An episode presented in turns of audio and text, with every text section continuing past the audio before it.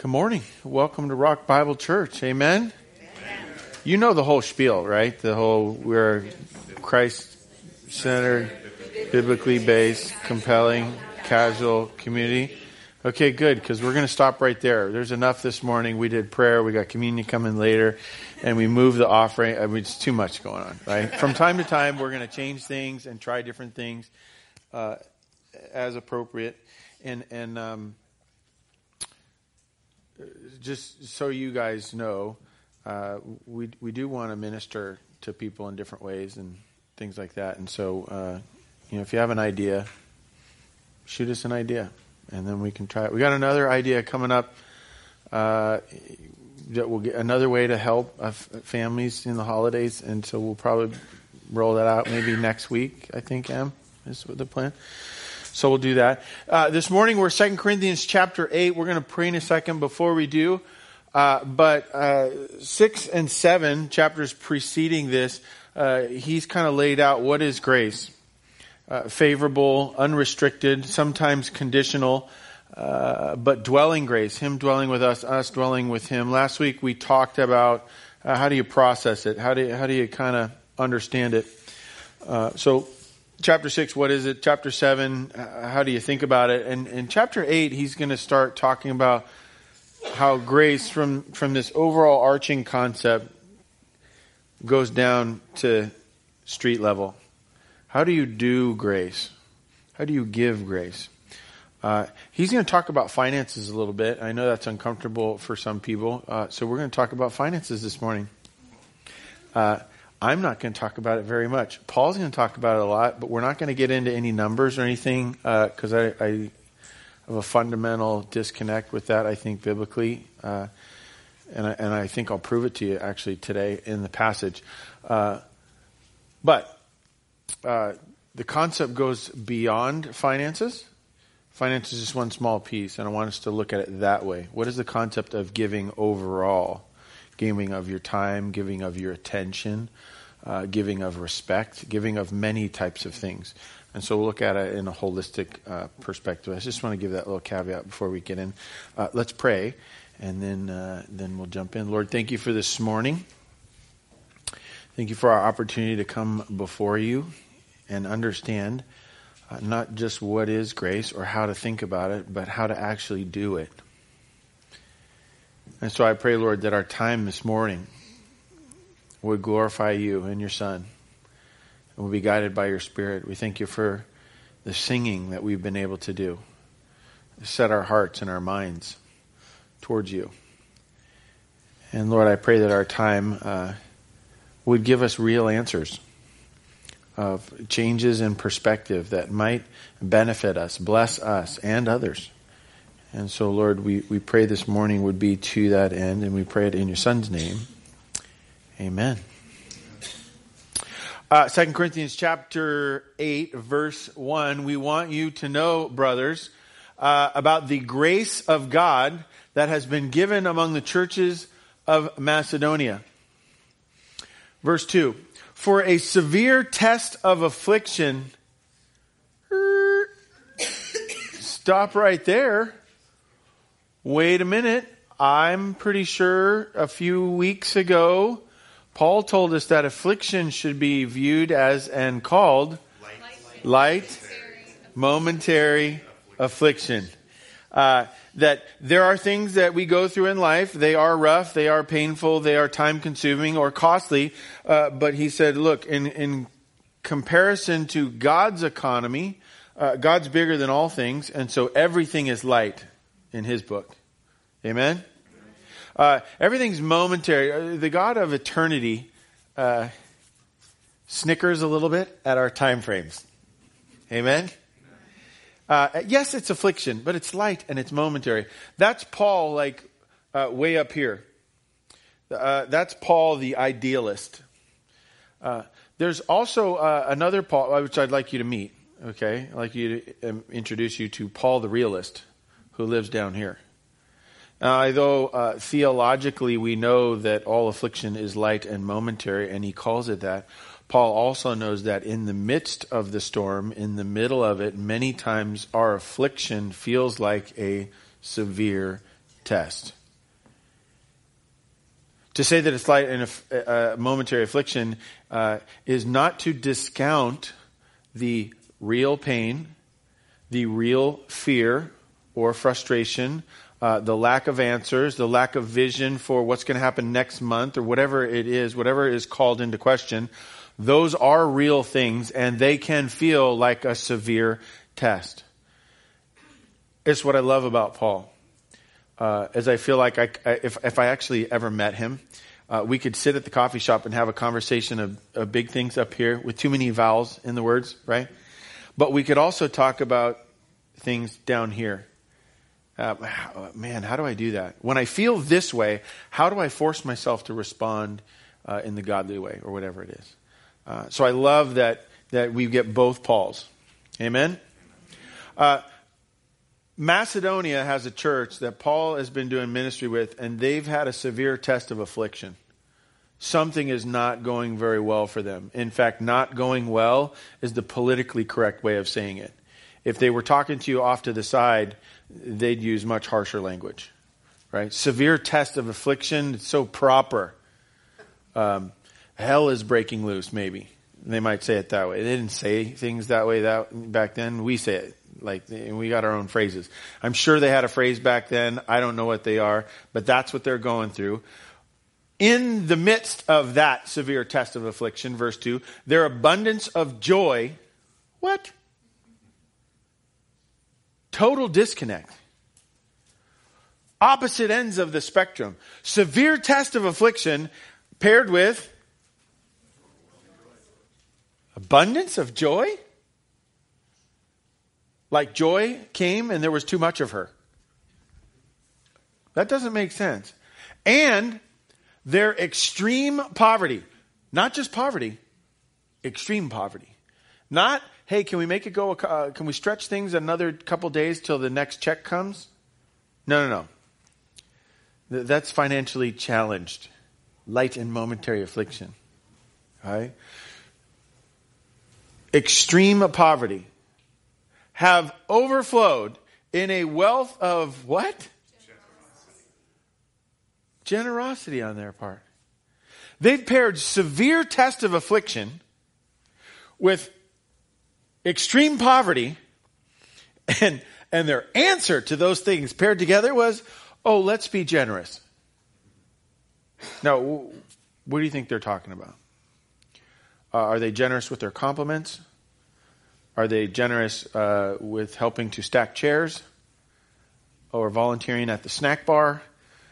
Probably none of those things. What have they been generous with? They've been generous with their finances. The exact area where they're having a severe test, they say, I will have joy in this. And in the midst of what's going on, I am committed to certain things. That's surprising. Generosity on their part. It is awesome. Verse 3, for they gave according to their means. They gave what? Time, energy, compliments? No. What'd they give? Finances. They gave finances according to what they had, as I can testify, and beyond their means. What? In the midst of severe financial test, they're not just struggling with money, they're out of money. And yet they give beyond their means. This is a math equation that does not work in the real world, right? Probably doesn't work at most of your jobs.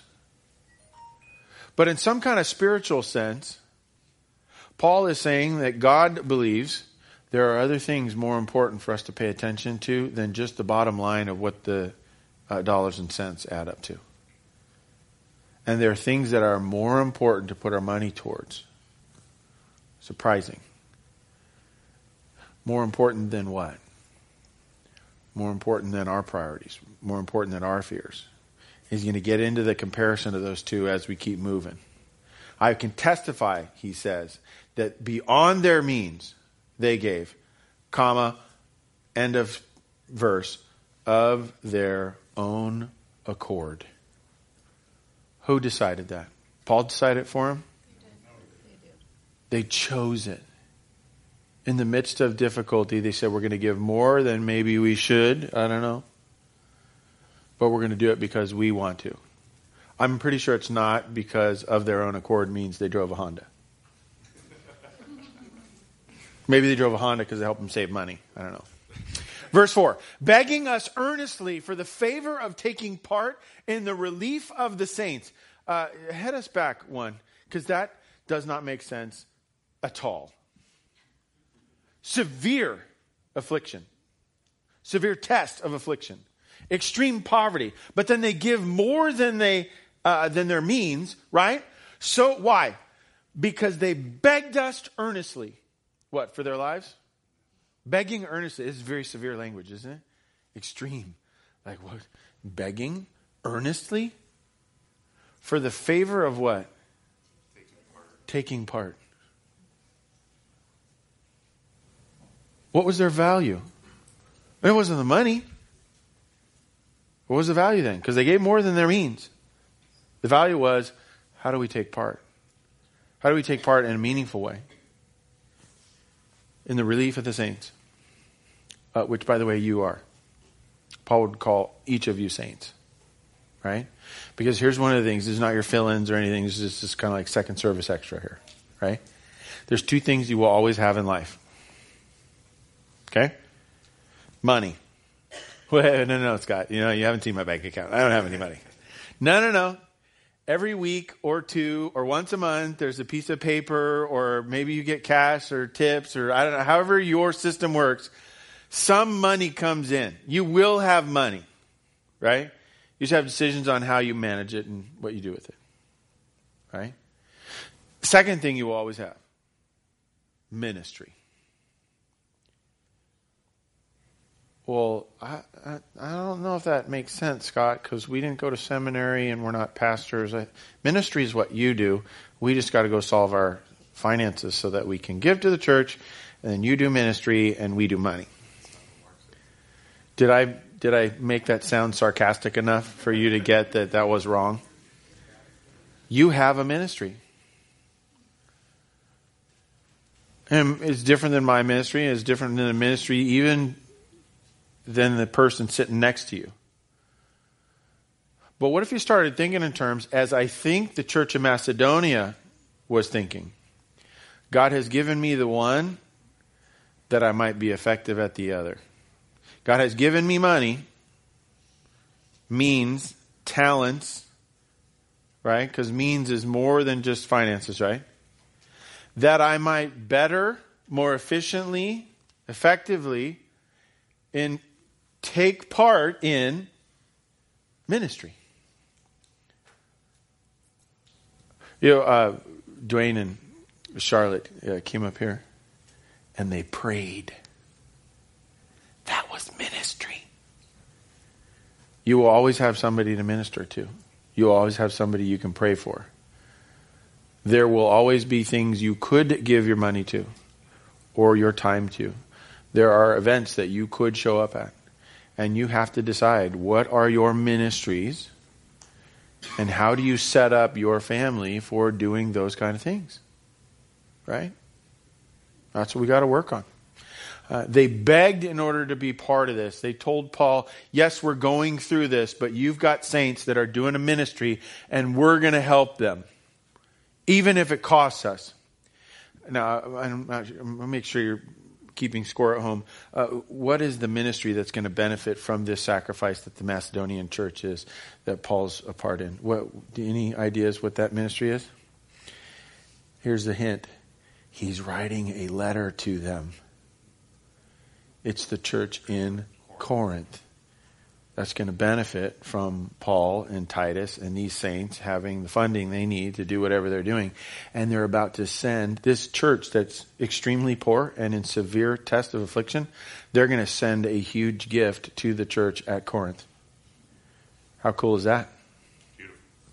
Awesome. For taking part in relief of the saints, verse 5. And this, not as we expected, right? Of course they didn't expect it. Church was going through a lot. But they gave themselves first to the Lord And then, by the will of God, to who? Us. To people. Do the will of the Lord, and we do it to other people. Verse 6, accordingly we urge Titus that as he had started, so he should complete among you this act of grace. You see what happened right there? Act of grace. What just happened to that word? El cambia la palabra. No? You guys ready for Spanish church? I'm not either. I just used like half my vocabulary in Spanish right there. What is grace? We've been talking about it for 2 weeks. You better have an answer. Okay? I mean, you're not first service, okay? You're second service. I expect more. All right? What is grace? As a form of word in English. Unmerited favor. It's a noun. Unmerited favor. It's an entity. It's a thing. It's a noun. What did Paul just do to the noun? He said this act of grace. He implied that grace is an action. He just took a noun, grace, and turned it into verb, grace. He's asking the question, how is grace given? Or, what is giving grace? Hence the title for this morning's sermon. What is giving grace? Verse 7, but as you excel in everything, in faith, in speech. How does speech happen again? How do you speech? When you speech, what else has to be there? There's you. There's the stuff that you say. And what, I mean, if I come here tomorrow morning and I stand up here, Monday morning, and I speech, we won't call it speech. We call it practice, right? Whole different sermon. I do it this morning and we call it speech. Why?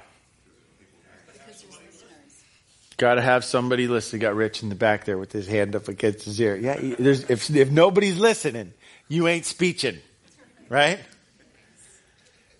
It involves other people, right? We have faith in God, and then we have speech that involves other people, in knowledge of God and knowledge that you share with other people. In all earnestness, what? Well, earlier it said in earnestness to take part in what? The blessing of the saints, other people. And in our love for you, other people. See that you excel in this, what? Act of grace. Now we've heard it twice. I believe we're going to hear it a third time in a little bit. I say this not as a command, but to prove by the earnestness of others that your love also is genuine. I forgot to talk about this. I think we were running out of time. I was very long-winded first service, by the way. Right? That's what happens when it's practice. So come to second service. Right? You tighten it up. Everything goes quicker, and you cover everything. How do you prove the earnestness of your love? How do you prove that it's genuine? Action. By action. Right? You act it out. Verse 9. For you know the grace of our Lord Jesus Christ, that though he was rich, yet for your sake he became poor, so that you by his poverty might become rich. So he gives an analogy here where he starts to talk about Jesus and what Jesus did on the cross for us. In this analogy, he's comparing two things. And he says rich and poor. That's what he used to compare and contrast. You know, there's many options he could have used. He could have used powerful and weak. He could have used smart and dumb. There's many different, right? Why rich and poor? Why does he use that analogy? Because the issue is financial. They have a church that was in extreme poverty, but they gave beyond their means in order to help somebody else financially. They gave up their whatever they called rich to become poor. And he says, watch this. It's the same thing that Jesus did on the cross for us. He took the richness of all that he was and could do and was capable of and limited himself down to humanity and said, I will experience death to prove to you. I don't have to, but I will. I will become poor on your part so that you might become rich. He says, now, is the example meant to help you understand how finances work? It's meant to teach an overall concept. It's why he ties it to the cross, because what Christ did on the cross was not for your finances. It did it for you. But he set an example of how we think. We think not for what we can get, but what we can give to others so that they become better or blessed out of what I have done, act, verb, towards them. And that's how I show grace. He says, Macedonia did it this way. What's he going to tell Corinth? You do the same in your own way. Now it's not about money, is it? It's about mindset of why do we do what we do? And in this matter, I give my judgment. This benefits you, who a year ago started not only to do this work, but also to desire to do it. Hey, you guys started a church, or you started whatever ministry he's referring to here. I assume it's maybe the church. But you didn't start it just as, hey, well, this is this thing we're supposed to do, and it's next on the to-do list, and we'll do it. No, they were excited about it. Excited like, let's really do it. Let's finish it. Let's finish well. And so... he says, verse 11, so now finish doing it as well, so that your readiness in desiring it may be matched by your completing it out of what you have. He says, look what Macedonia did. They had a desire. They did beyond their means of what they had. And they completed a work. Now, Corinth, finish your work. Was their work a financial offering that they were going to then give off to somebody else? No, it was build that church. Let's create it. Let's keep it going. So now, again, we're not necessarily just finances that we're talking about. For if the readiness is there, verse 12, it is acceptable according to what a person has. If you're ready, ask the question, what do you have and what can you offer? And do something that's acceptable. It is acceptable based on what they have, not according to what he does not have. And somebody says, like, I mean, if you want to give beyond your means, great. But don't give to the point where it's totally unrealistic. And in fact, he's even going to say there, in a minute, he's going to say, not that it would be a burden to you. Let's look at it. For I do not mean that others should be eased and you burdened.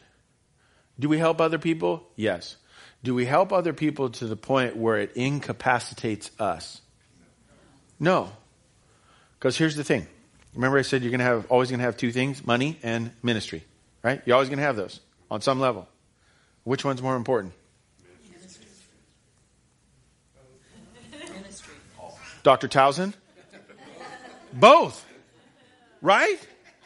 I mean, good Christians, well, let's not even use that term ever, okay? Good Christians, I don't even know what that means. I don't want to know what that means. Let's say super Christians, you know, the ones with the cape? And when they walk in, dun, dun, dun, dun, dun, dun, dun, they say, oh, ministry, much more important than money, right? I know I stand those people, because what I understand is if you don't manage your money, how much ministry are you going to be able to do? Not as much. It can get in the way. So you got both. You got to manage both. You got to balance both. You do the best you can. Right? But so that you can get to ministry eventually. Do more, do better, whatever. But not to the point where it burdens you or hurts you. But that as a matter of fairness. Wait, fairness? My dad said fair does not exist. Fair's not real. Don't ask me about fair. I learned this from my youngest of age. Now we've got a verse to compare to what Dad said. Dad could be in trouble. This could be awesome. Here we go. Fairness. Verse 14. Your abundance at the present time should supply their need. Why? You know, you have extra. You have extra in several areas. There will be different areas than the other person and what they have extra of. But everybody has extra things in certain areas. Maybe you have extra time. Maybe you have, maybe you do have extra money. Maybe you have extra smarts in something, extra talents. Maybe you have extra patience and you need to lead a seminar for the whole church, right? How about confidence? I think one of the most dying commodities in our culture is true, healthy, humble confidence. We won't find it in the election. But what I'm noticing with men, women, children, they are dying and being crippled by their lack of confidence. And we need some people with an abundance to teach and train and mentor that. What does it mean to see your value as determined by Christ and what He says about who you are? Because then you can walk into any room at any time, dressed however you want, and be just fine. Amen? We do have abundances, and when you have abundances, you use those abundances to, they should supply their need. Who's there? Somebody, anybody, whoever's got a need. And one of the questions of, you know, you got money and you got ministry. Well, your ministry should supply a need for someone. If you're having trouble defining who is getting a need met by your ministry, you might want to find a different ministry. I mean, I can speech and preach all I want. But when people stop sitting in all those seats, thank you so much for being here, by the way. I got to find a new ministry, right? It needs to meet a need so that their abundance may supply your need. Oh, I have an abundance of something. I give to them, giving grace. They benefit and are blessed, and it meets their need. Now they're pumped up, and they have some abundances, and they reciprocate. Wow, that was a big fancy word, Scott. What does that mean? They do the same. They share with you different things, but what they have an abundance of to supply your need, that there may be what? Fairness. See, Dad, I'm calling my dad, by the way. Can I call him right now? Fair exists, Dad. But here's the great news. Fair exists in the same way that you thought fair did not exist. You said fair didn't exist because I was always pushing for fair of what do I get. God says fair exists and is defined by what do you have and how can you meet someone else's need? What does their side of the equation look like? God's fair is the same as your fair does not exist, Dad. You're pretty smart. It's going to be a fun phone call. Anything? As it is written, verse 15, whoever gathered much had nothing left over. What's he saying? When you gather much, what are you trying to do? Hoarder. First service couldn't figure that one out. You're greedy, selfish. I am going to get mine. I'm going to store it up in the barn. I'm going to save it for a rainy day. I'm going to fatten that account, whatever, however you want to call it.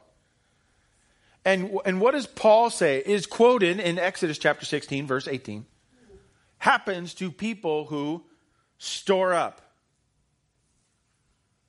Nothing left over.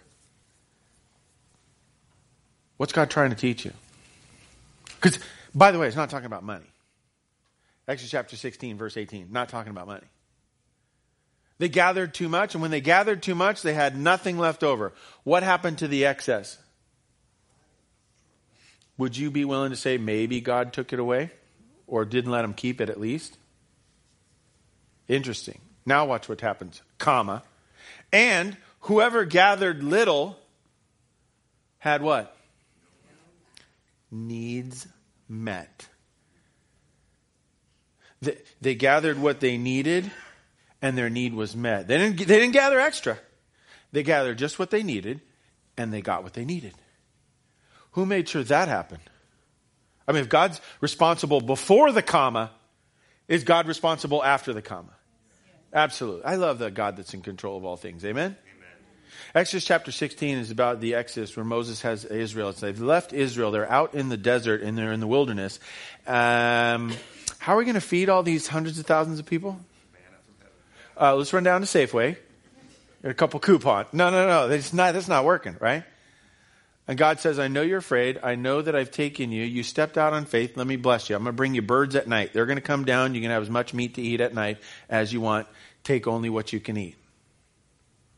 In the morning, you're going to wake up. There's going to be manna on the ground, kind of like bread. Have as much as you can eat, but don't take any extra. In fact, there's a unit of measurement that we use called an omer. Take an omer per person for however many you have in your family. Don't take any more. What'd they do? They took more. What happened to it? It disappeared. Gone. And instead of the people going, wow, it actually happened how he said. We should have faith in him and follow him. What, you know what chapter 16 is about? Grumbling. Complaining. You know the people that shouldn't go to church? They're missing the point. Complaining, how come God, and Moses and Aaron are going, what are you talking about? He said, birds at night, bread in the morning. You got birds at night, bread in the morning. He said, don't take more than an omer per person. You took more, didn't have any more. But look at the people who took only what they were supposed to, and they're doing just fine. Same condition that we deal with today. Greed, selfishness, I'm going to go and get it. Fair is what I get. Grace is what God gives to me. How about what Pastor Haubecker said this morning? Have you met Pastor Haubecker? He was talking this morning during prayer time. He said, Lord and Savior is just where it begins. What if God's favorable, unrestricted, conditional, dwelling grace was given to you just as a provision, not as an end game? What if it is actually of secondary value? Because after receiving that amazing grace, I think there's a song about it, you would then turn and do what is of primary value and exercise that grace on other people. God would call that fair and amazing. But thanks be to God, verse 16, who put into the heart of Titus the same earnest care I have for you. For he not only accepted our appeal, but being himself very earnest, he is going to you of his own accord. Everybody drive Hondas. I don't get it. With him, we are sending the brother who is famous among all the churches for his preaching of the gospel. And not only that, but he has been appointed by the churches to travel with us as we carry out this act of grace. What of grace? I told you you're going to hear it 3 times. Are you here? That is being ministered by us for the glory of the Lord himself and to show our good will. That thing that Macedonia did in their severe test of affliction and their extreme poverty, they did above and beyond their means so that we, Paul, Titus, and the preacher guide that they don't name, are going to come to you. And who gets the gift? Corinth, the church that he's writing to. So that we can prove the glory of the Lord himself and to show that we're about giving grace. We take this course so that no one should blame us about this generous gift that is being administered by us. For we aim at what is honorable. Not only in the Lord's sight, but also in the sight of men. And with them, we are sending our brother, whom we have often tested and found earnest in many matters. but who is now more earnest than ever because of his great confidence in you. You need to recognize what happened right there. It was not simply just a roll call of who's going to show up with the gift for you. He's saying, note this, Macedonia got excited about doing ministry, and they gave us a gift to give to you, and we got excited about doing that ministry. By the way, Paul, he got earnest too.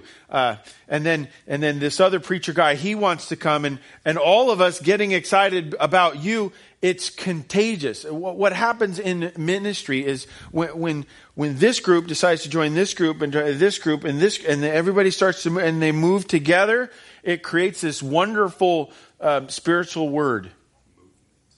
Movement or momentum. Passion. Awesomeness. I don't know, pick a word. It's contagious. Right? People catch what's going on and then they join, they jump on the bandwagon. Right? I've always thought one of the best analogies about Christianity is an infectious disease. Have you caught it, and are you getting sicker? That's a great analogy, but I'm a little dark. You know, I still celebrate Halloween, so what do I know, right? Because nothing can separate us from the love that is in Christ Jesus, neither death nor life, nor angels nor principalities, right? Okay, I got a verse for it. Anyways, Verse 23, as for Titus, he is my partner and fellow worker for your benefit. Not for my benefit, not for his benefit, but for benefit of others, right? We see the analogy continuing. And as for our brothers, they are messengers of the churches. What are the churches? The glory of Christ. By the way, just a little sidebar. The church is the glory of Christ. People see how cool Jesus is when the church acts like it's supposed to act. Just a little sidebar. We're going to move on now, because that's a different sermon, different time. Verse 24. So give proof before the churches of your love and of our boasting about you to these men. Give proof. How do you give proof? You give grace. Hence the title. May the Lord bless the reading of his word. Amen? Amen. All right. Let's get into this. Because I believe what Paul's getting at is this act of grace, and how do you give it? We can understand the deep theological, high overarching definitions.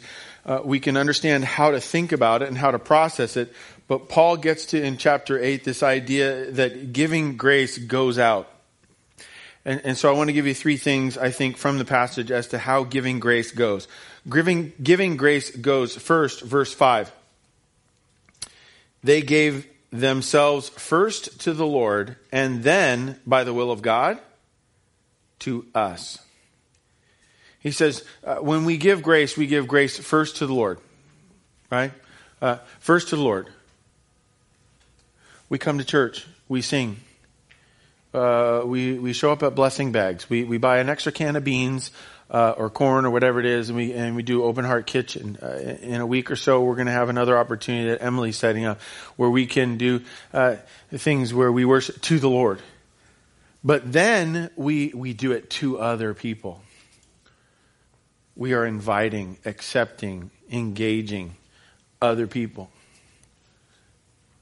Grace was not something, giving grace does not mean something that was given to us, first and foremost. I'm trying to sell you that what Christ did on the cross was for you, but it was for others. And if you started thinking about it as that was the primary reason, what kind of change and motivation would that be for you? Would you dress up goofy and do something out of the ordinary just to try and get that message across? Rich would. Dress up like St. Nick every holiday season, right? Can do that a couple Sundays for us coming up. So we do it for others as well, not just to the Lord. We do the Lord first, but then to others. Notice then is all capitalized, right? Secondly, first, from your abundance. Grace, giving grace goes first from your abundance. Then giving grace supplies someone's need. Verse 14 talks about it this way. Your abundance at the present time should supply their need. That's the definition of giving grace. But watch what happens in verses 3, 4, and then 12. It says this. According to their means, I can testify, and beyond their means. And why did they do beyond their means? For the favor of taking part. For the favor of taking part. That's why they did it. And then verse 12. It is acceptable according to what what a person has, not according to what he does not have. It's not a burden, but a blessing.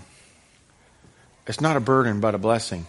But we are supposed to get to a point where we recognize what our abundances are, and we use those to supply someone's need. It's not meant to be, what is fair or what is equitable. It's what is for your abundance, and how can you meet someone else's need? It's so backwards for us.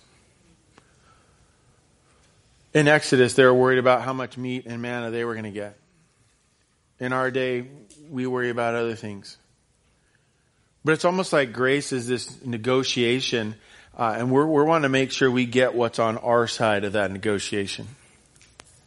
I had a negotiation this week. It was scary. It was one of the hardest ones that I've been in a long time, and I'm not sure still yet how it's going to turn out. But my son got his driver's license this week. So what was the negotiation? Dad, can I borrow the keys? Guys, literally this week, he got his driver's license. He comes in the house, and finally everybody's home. We picked everybody up from soccer practice and whatever. We've done dinner, and we're kind of sitting on the couch in the room trying to figure out what's next. And he's antsy. He's just bouncing. Why? I want to go for my first drive solo, right? No mom, no dad, no instructor, no tester. I'm going my first drive by myself. By the way, do you know what teenage males do first time in their car when they get to drive by themselves? Rumor has it they go to Jamba Juice. Right? Apparently. Great commercial for Jamba Juice, right? They got to do a commercial with me and my son about, Jamba Juice, right? He drives off to Jamba Juice and comes home. So it was really funny because before he goes, I go, wait, hold on a second. Because I could see him coming, and he's like, hey, Dad, I was thinking I might go for a drive. I saw it coming. I said, come here. Stand right here. I'm sitting on the couch. You get my phone on and put on speaker. Hold on a second. Call Scott Berglund, Sr., my dad. Speakerphone. Hey, Dad, how's it going? Good. It's so great to hear from you. Hold on a second. I want you to hear this. This is the first time this has ever happened, and you're going to hear it. Okay, ready? Ready? Just listen. Go ahead, John. Dad, can I borrow the keys? So 3 generations got to hear him asking for keys for the first time. We had a big laugh of it. Well, a couple days go by, and God bless him, literally. I hope that God blesses him because he gets the idea, I'll drive over to Grandma, Grandpa's house. Now, it's a little bit late to be driving that far. Next day, instead of Jamba Juice lost out to Grandma, Grandpa the next day. He drives over to Wayne and Carol's house on his own. His idea comes home, the whole thing. Well, he starts doing this, drives the kids, brother, sister to school and home a couple times, the whole thing. It doesn't want these keys, by the way. Those are responsibilities and things like that. Let's just get rid of those. He just wants these. Yesterday, a little light came on the dash. What light was it? Yes. How do you know this? We start having this negotiation. He calls me. Dad, I'm out of gas. Are you stuck? No, it's getting low and I don't want to get stuck. So can you come buy me gas?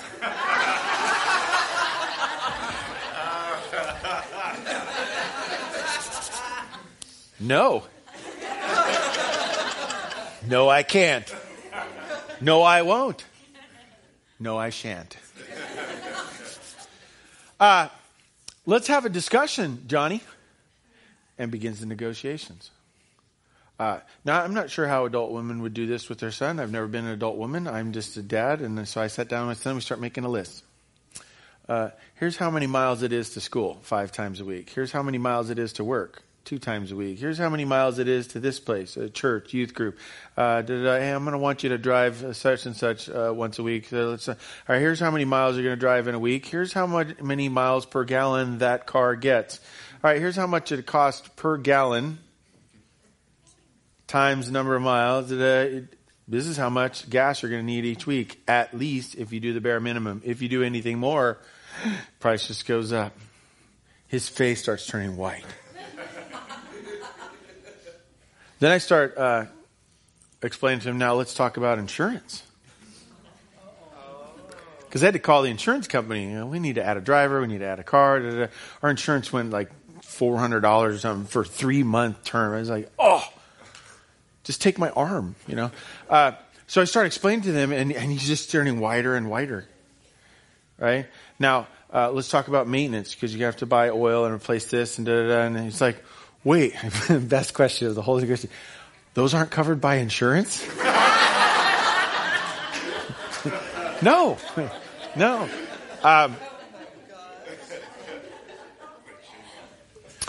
So we get to the end of the conversation. John, I want you to understand this whole list. These are all things for you. We've yet to talk about anything in this negotiation that benefits me. What do I get out of this benefit? Whole conversation changed. And he's like, let me think about it. I'll get back to you. Right? Because we're busy thinking about our side of what we get rather than what do we give. Right? That famous quote from the one president, you know, ask not what your country can do for you, but what you can do for your country. I love election time because that quote starts coming out all over the place. Right? It's a famous condition that we have to fight from. Where we learn how to give grace. Last one. First, at what is honorable to the Lord.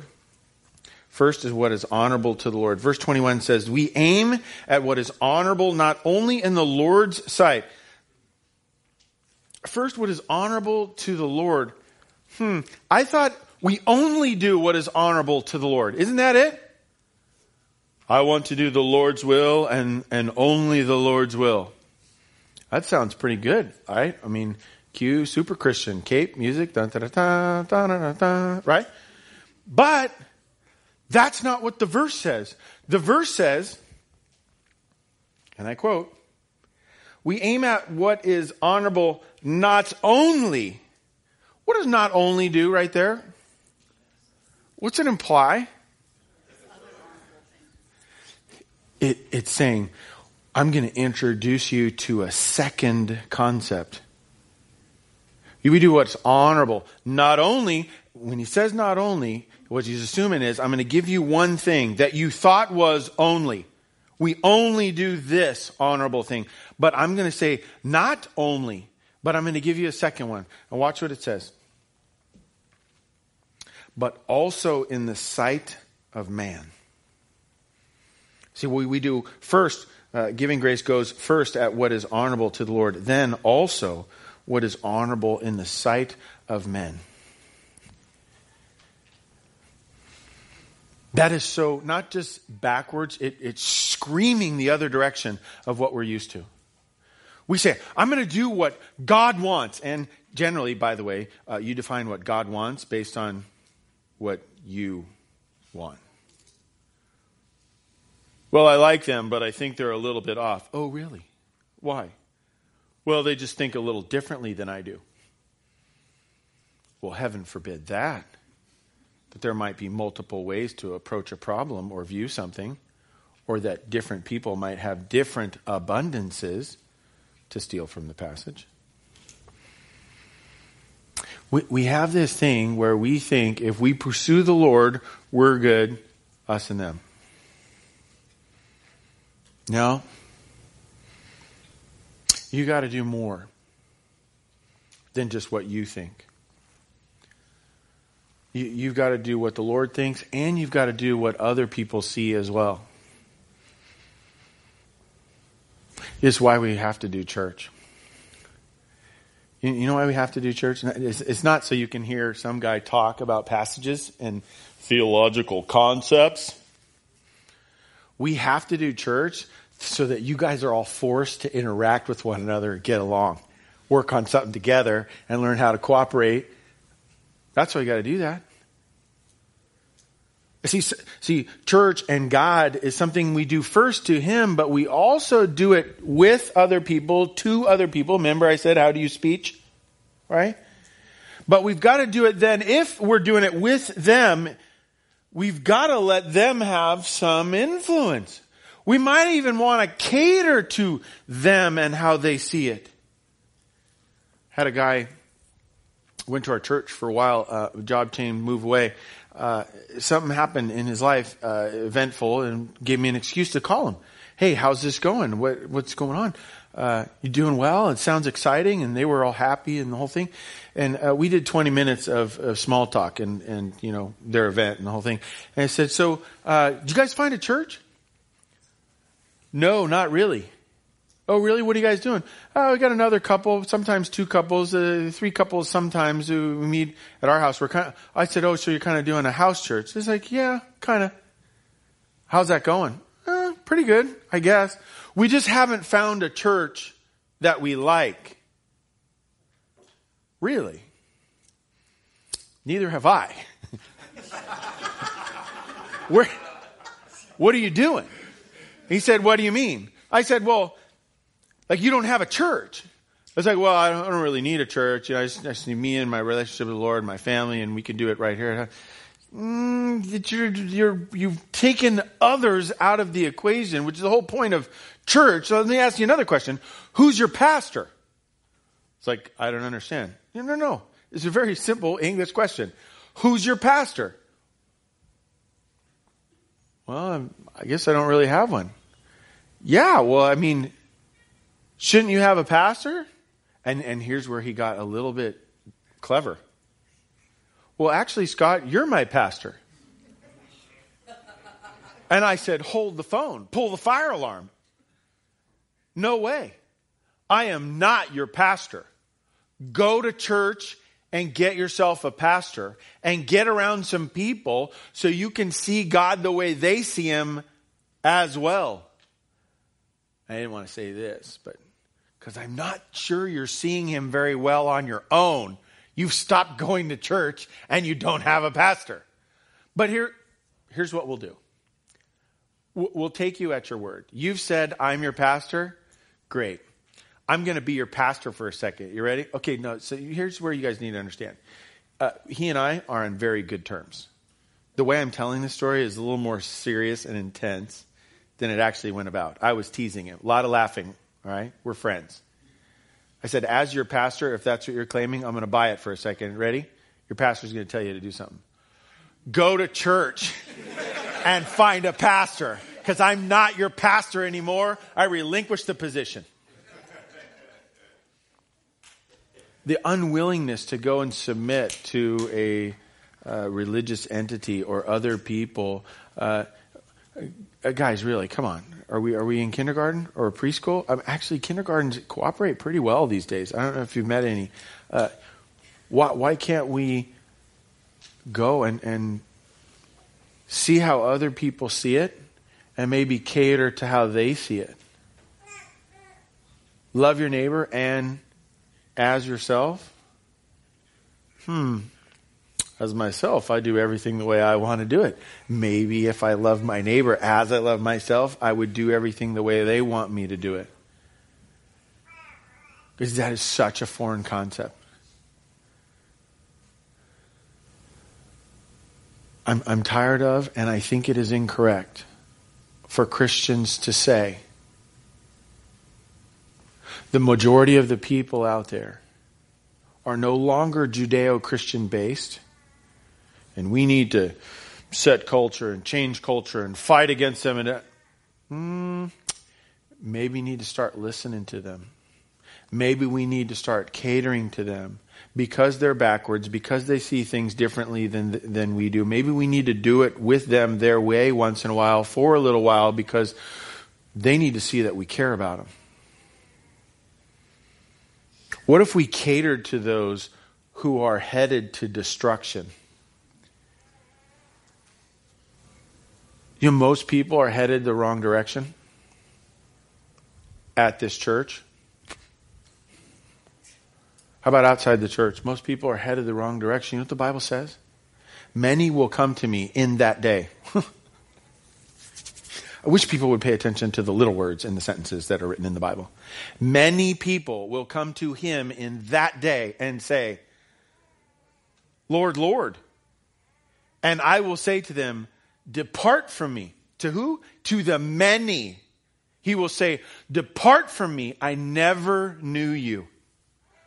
There's another passage. The road is narrow, and few are those that find it. I hate that verse. Small road, and just a few people get on it. Now, I've done a little math in my day. I like to stay to the simple stuff. Few is less than a majority. It's less than 50%. I can say with confidence, the majority of people are headed the wrong direction. And they might need me to cater to them for a while for me to finally have their attention. And what if I were a blessing to them? What if I gave them grace on a regular basis? Maybe they might look at who my God is and want to head that direction. Because there's another verse that says, but as many as have received him, to them he gave the right to become children of God. I don't know about you. I like many over few. Many over few. We need to be in the business of giving grace. It is what we're called to. It is why we were given grace in the first place. And are there going to be people different than you? There will only be people different than you. I keep waiting to meet the guy that's the same as me. I wouldn't like him. Your second service extra. Lord, thank you for this morning, and thank you that we receive grace. Forgive us, Lord, for not extending that grace as an immediate response. Teach us how to give grace. Teach us how to listen to the sight of other men,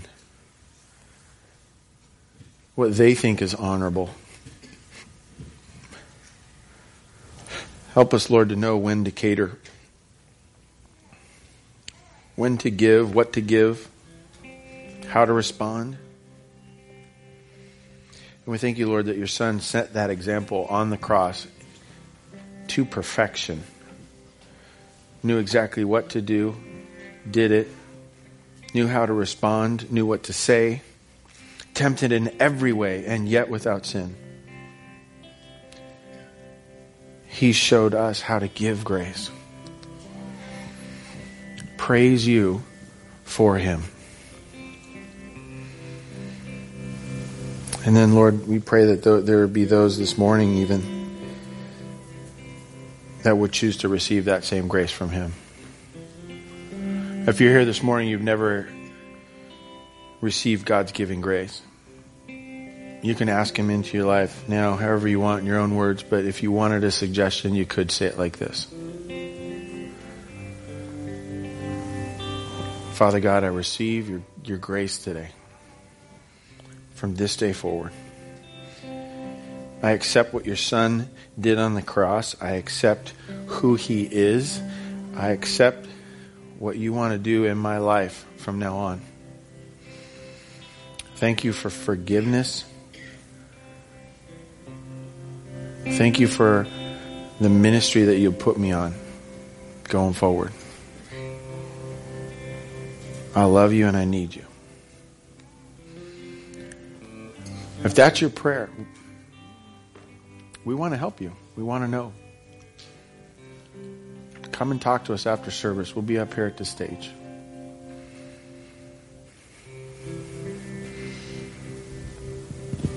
Father, we thank you for all this in your Son's name. Amen.